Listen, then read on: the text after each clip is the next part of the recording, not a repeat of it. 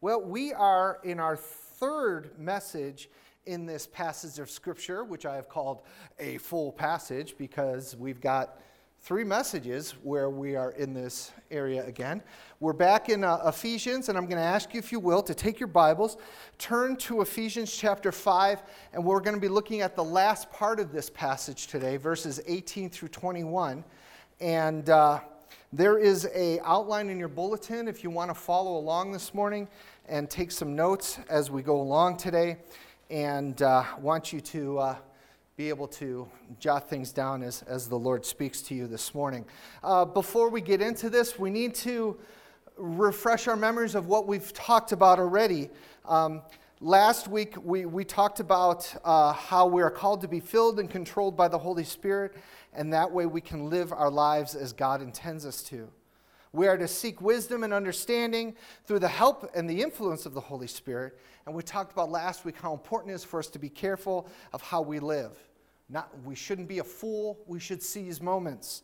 And we should think before we act, and we should understand what God wants us to do. So, we're going to pick it up here in verse 18. And my first point this morning is this idea of under control. Look what verse 18 says again. Now, I know we've, we've looked at this verse, and I think it was three or four weeks ago, so I just want to remind you. This verse says, Don't be drunk with wine, because that will ruin your life. Instead, let, let the Holy Spirit fill and control you. And we said, well, why does Paul use this? Why does he throw in this idea of don't get drunk with wine in the middle of all the things he's talking about? When someone is drunk or intoxicated, it affects the way they act. You can look at somebody quite often and go, I think that person's drunk, or what, what would people used to say? Tipsy, three sheets to the wind, uh, whatever else people would say. They got a snootful, what? Tore up. Okay, fair enough. They're a little lit, whatever. So it, it affects the way they walk, the, what they say, it affects the way they uh, talk, it affects the way they think, and for many people, it affects their personality. When someone is drunk, it influences so many things, and you might say everything about them. But when we look at the second half of the verse, it says, Instead, let the Holy Spirit fill and control you. Paul is saying that there's always going to be something that influences us and controls us as people. And that needs to be the Holy Spirit. In fact, Paul says to be filled with the Holy Spirit. Understand this that as Christians, if you know Jesus Christ as your Lord and Savior, if you've received Him as your Lord and Savior, you already have all of the Holy Spirit. But Paul is saying we need to let the Holy Spirit have all of us and learn to surrender to the control of the Holy Spirit. Then the Holy Spirit will affect everything about us. It will affect the way we talk, it will affect the way we walk, the way we think, it will affect our personality. We will have a perspective of life that those in darkness cannot have. And when we are controlled by the Holy Spirit, it influences everything about us. And Paul says there will be evidence of this. So, what is the evidence? That's where we're going to spend the rest of our time this morning. I want to talk about spirit evidence. And there's some things in there that you can fill in as we talk about what are some of the evidences that the Spirit is in control. Here's the first thing it will be evident in our communication with each other. It will be evident in our communication with each other. Look at verse 19. It says this Then you will sing psalms and hymns and spiritual songs among yourselves, making music to the Lord in your hearts. So let's take a, a few minutes and talk about what, what he's, he's uh, saying here. And I've heard people say a lot of times, well, what is a psalm? What is a hymn? What is a spiritual song? Well, I mean, we could ask that question in the, in, the, in the modern vernacular, but the truth is, we have to think about this from Paul's perspective and in Paul's day. So I want to share a few ideas with you. Let's talk about psalms for a second. Literally, a psalm is a poem written to be sung to the accompaniment of a stringed instrument. That is the definition of a psalm. So, does that mean every time we read from the book of Psalms, somebody has to pick up a guitar as we're reading? No, it's not what it means. But that was the original intent of what Psalms were. And all the Psalms, when we, when we look in the book of Psalms, all the Psalms were written to be sung, written to have music with them. It was a term that would have been especially familiar uh, to the Jews. Psalms were the established music of God's people, sung since the days of the Old Testament in the tabernacle and in the temple. And by the time the New Testament words, by, by the time of the New Testament, the word psalm referred to the 150 psalms of the Old Testament. Paul says we are to sing the words of Scripture. The Psalms anticipated the coming of Jesus Christ, and they give us an example of praising God through music. Look what Jesus said in, in Luke 24. He said this He said, These are my words which I spoke to you while I was still with you, that all things which are written about me in the law of Moses and the prophets and the Psalms must be fulfilled. Jesus says the Psalms spoke about him. Now, we would sing these Psalms uh, or he was calling them to sing these songs, sing these words of Scripture to one another to help one another remember, understand, and keep the right perspective in their relationship with the Lord. The second is hymns. Oh, what are hymn? hymn hymns? Hymns, hymn was a term that would have been especially familiar to Gentiles at the time. In the Greek and Roman cultures, hymns were sung to the praise of heroes and to gods. People would celebrate military victories of great generals and exalt the false gods of mythology in hymns. But as the gospel spread, the church transformed the hymn into a song in praise to the one true God. When Paul spoke of singing hymns, he was encouraging the church to claim the music of the culture and use it for God's glory because and that's a really cool thing to think about. Claim the music of the culture and use it for God's glory. Claim the music of the culture. You know, there was so much uh, resistance many years ago in the 1800s when a bunch of new hymns were coming on the uh, scene. And people were struggling with them because the melodies were being taken from drinking songs in the bars. What were they doing? They were claiming the music of the culture and using it for the glory of God. Because there's no evil in a melody. The, the, the message is the message. And they would take these songs and they would use them for God's glory. There's a Christian band out there, if you've never heard of them, they're called ApologetiX. They're out of Pittsburgh, Pennsylvania, and these guys have been around a long time. And they take secular songs and they redo them with Christian lyrics. And it's a really, really cool thing. They even take a song like Crazy Train by Ozzy Osbourne and they turn it into something that God that can be used to glorify God. And it's uh, uh, an interesting thing and a cool thing. The third thing that uh, he talks about are spiritual songs. And what are spiritual songs? The term spiritual songs is a generic term in Greek meaning all kinds of songs. So we should sing we should sing uh, psalms, words of scripture. We should sing hymns, which are taking music from the culture and using it for God's glory.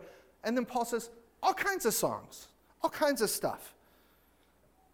Paul said, spiritual songs, just to narrow its meaning. All kinds of songs, but spiritual songs. You see, friends, not all music is, a, is composed for worship or should be used for worship. We live in an amazing time right now where there is so much Christian music out there. And there are so many songs that are written that are great Christian songs. But not all those songs are really designed for church and on a Sunday morning when we're worshiping God.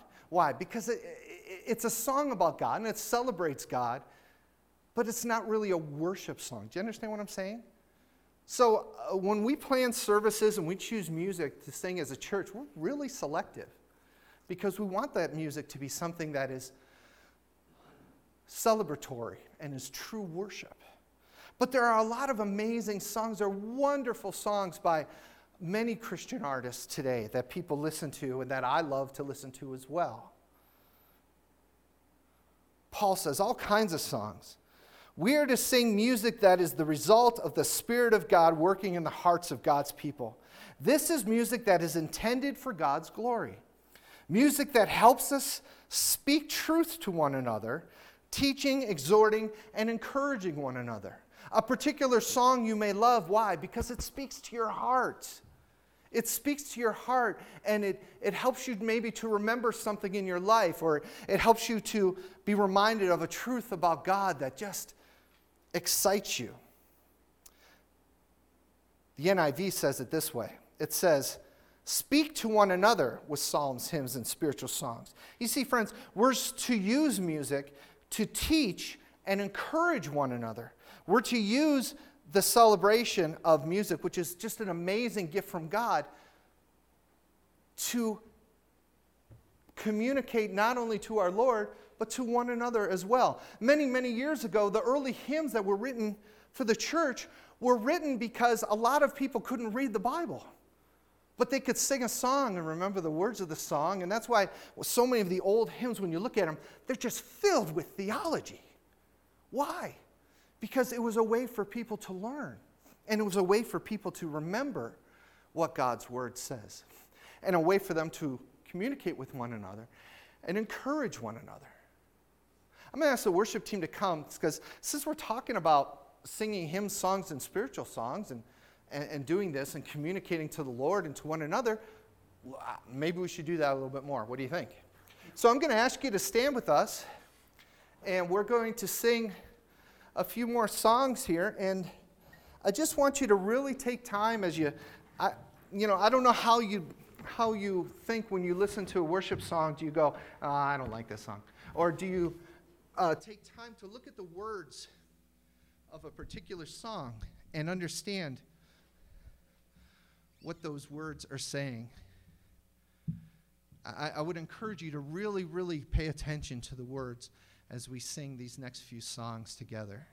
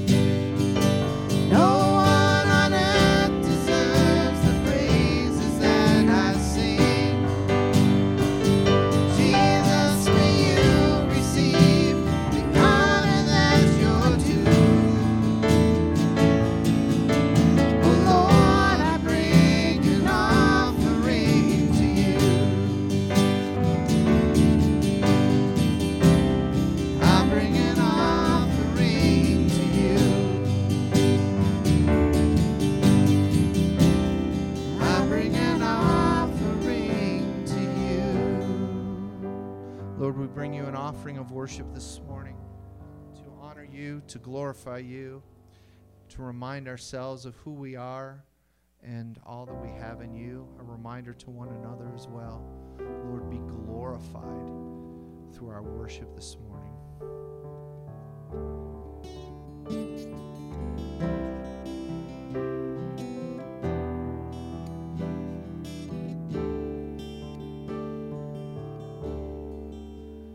You give life,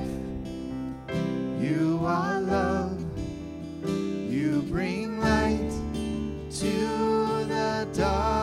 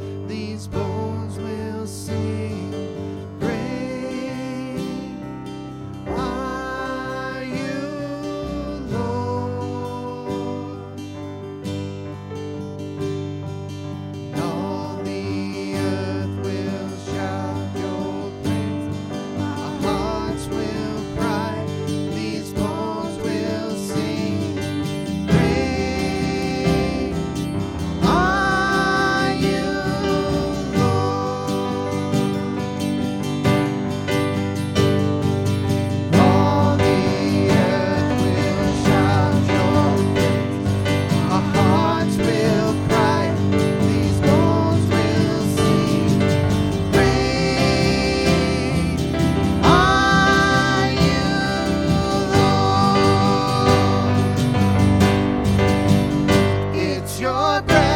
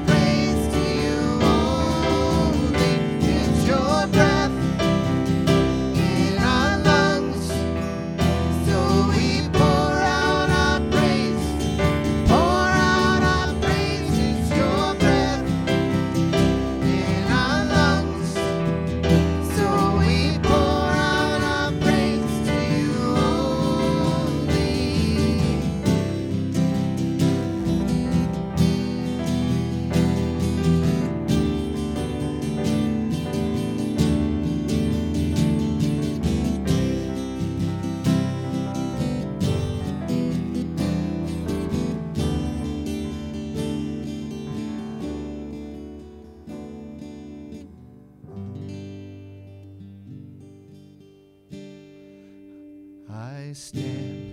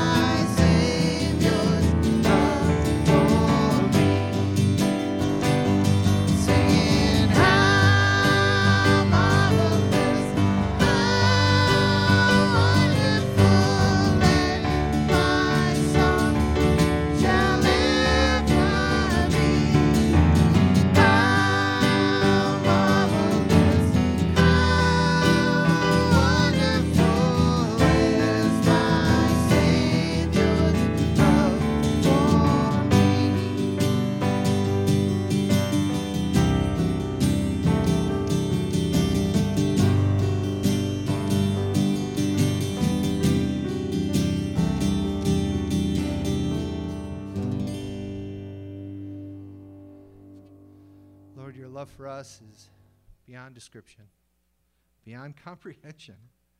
And we praise you and we give you all honor and glory this day. Amen. Please be seated.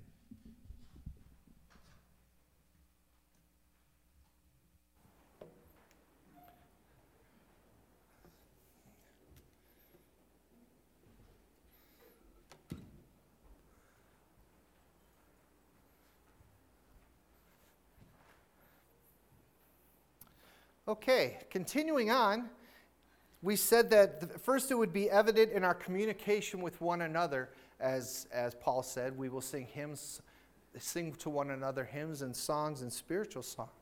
But it's also going to be evident in our communication with the Lord. Okay, look at the second part of the verse here.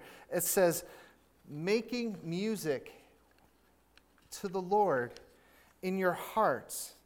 You see, friends, we can make music with an instrument a guitar, a bass, a, a piano, drums. Or we can make music with our voice, which we did as well. But, friends, the real instrument of music and the real instrument of worship really is our heart. That's where it really comes from, right? I mean, singing these songs has a greater meaning to us because of what the songs communicate. And it makes our heart jump for joy as we are able to express in a way to the Lord our love for Him. You see, making music in our hearts also means that we offer praise to God sometimes even without making a sound. What? Yeah, we can worship God without making a sound. Just in the quietness of our heart. We can worship God with words, we can worship God with our actions. So it'll be evident in our communication with our Lord. And to continue on with that idea, it will be evident in our thankfulness to our Lord, okay? Look at verse 20 with me, if you will. It says, And you will always, and remember, Paul is talking about this is the evidence of the Spirit. You will always give thanks for everything to God the Father in the name of our Lord Jesus Christ. Paul says we will be continually thankful for all things. Let's look at some of other Paul's words. This is uh, from his letter to the church in Colossae.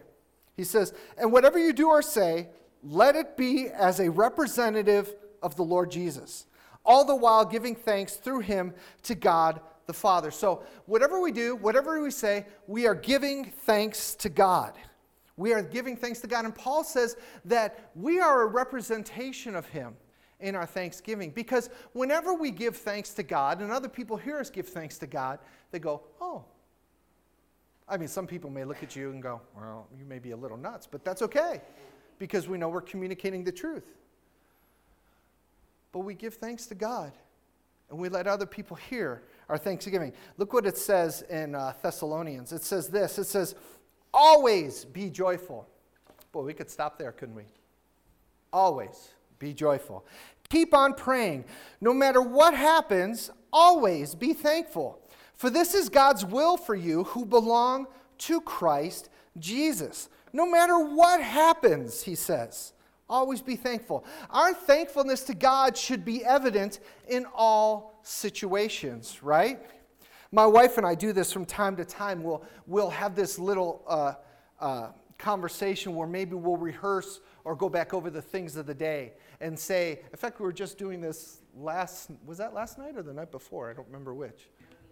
Um, where we were, see, we, right, we communicate so often we can't even remember. Anyhow, uh, we just, uh, you know, this happened today. This was good. Thank, thank you, Lord. This happened today. That was a good thing. Thank you, God. But you know what? We also need to give thanks to God in all situations, regardless of our circumstances. If we can't give thanksgiving to God when things are difficult, where does that leave our faith?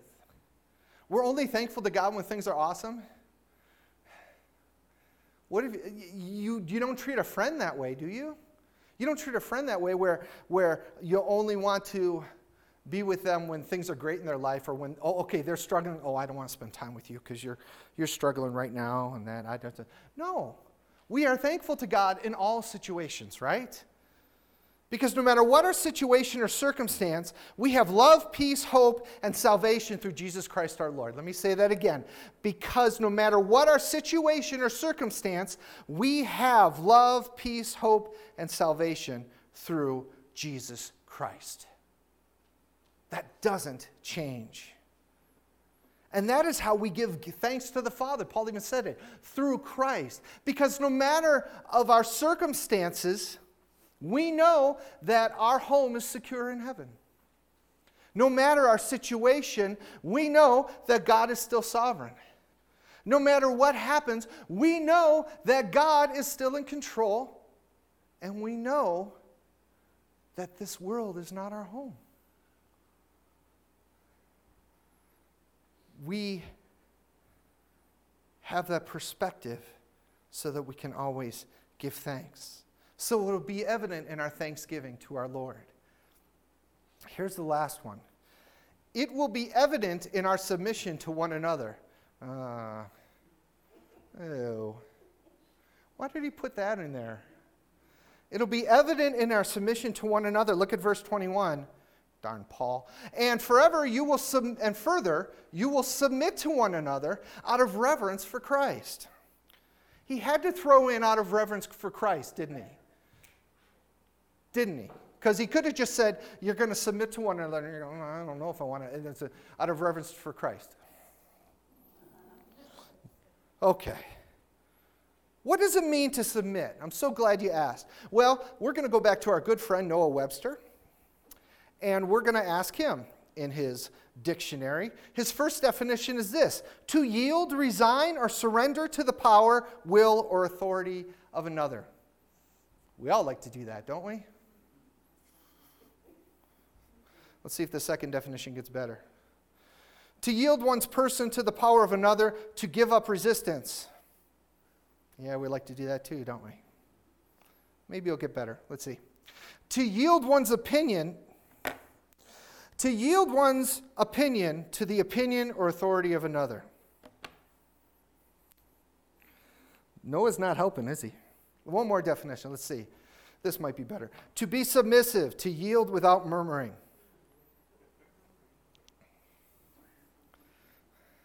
That guy had no idea what he was talking about, did he?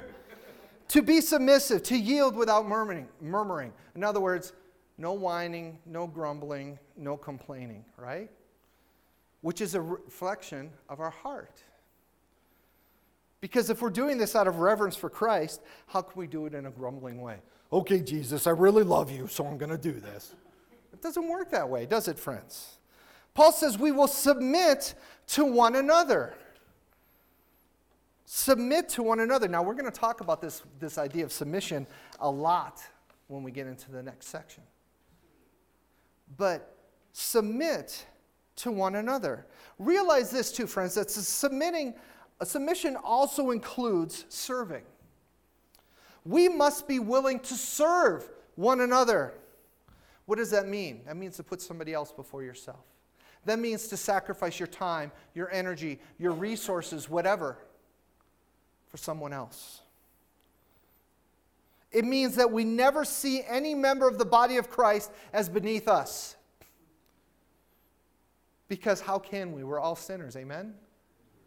What, what right do any of us have to look down our noses at other people? Why? Because Paul said, we revere our Savior.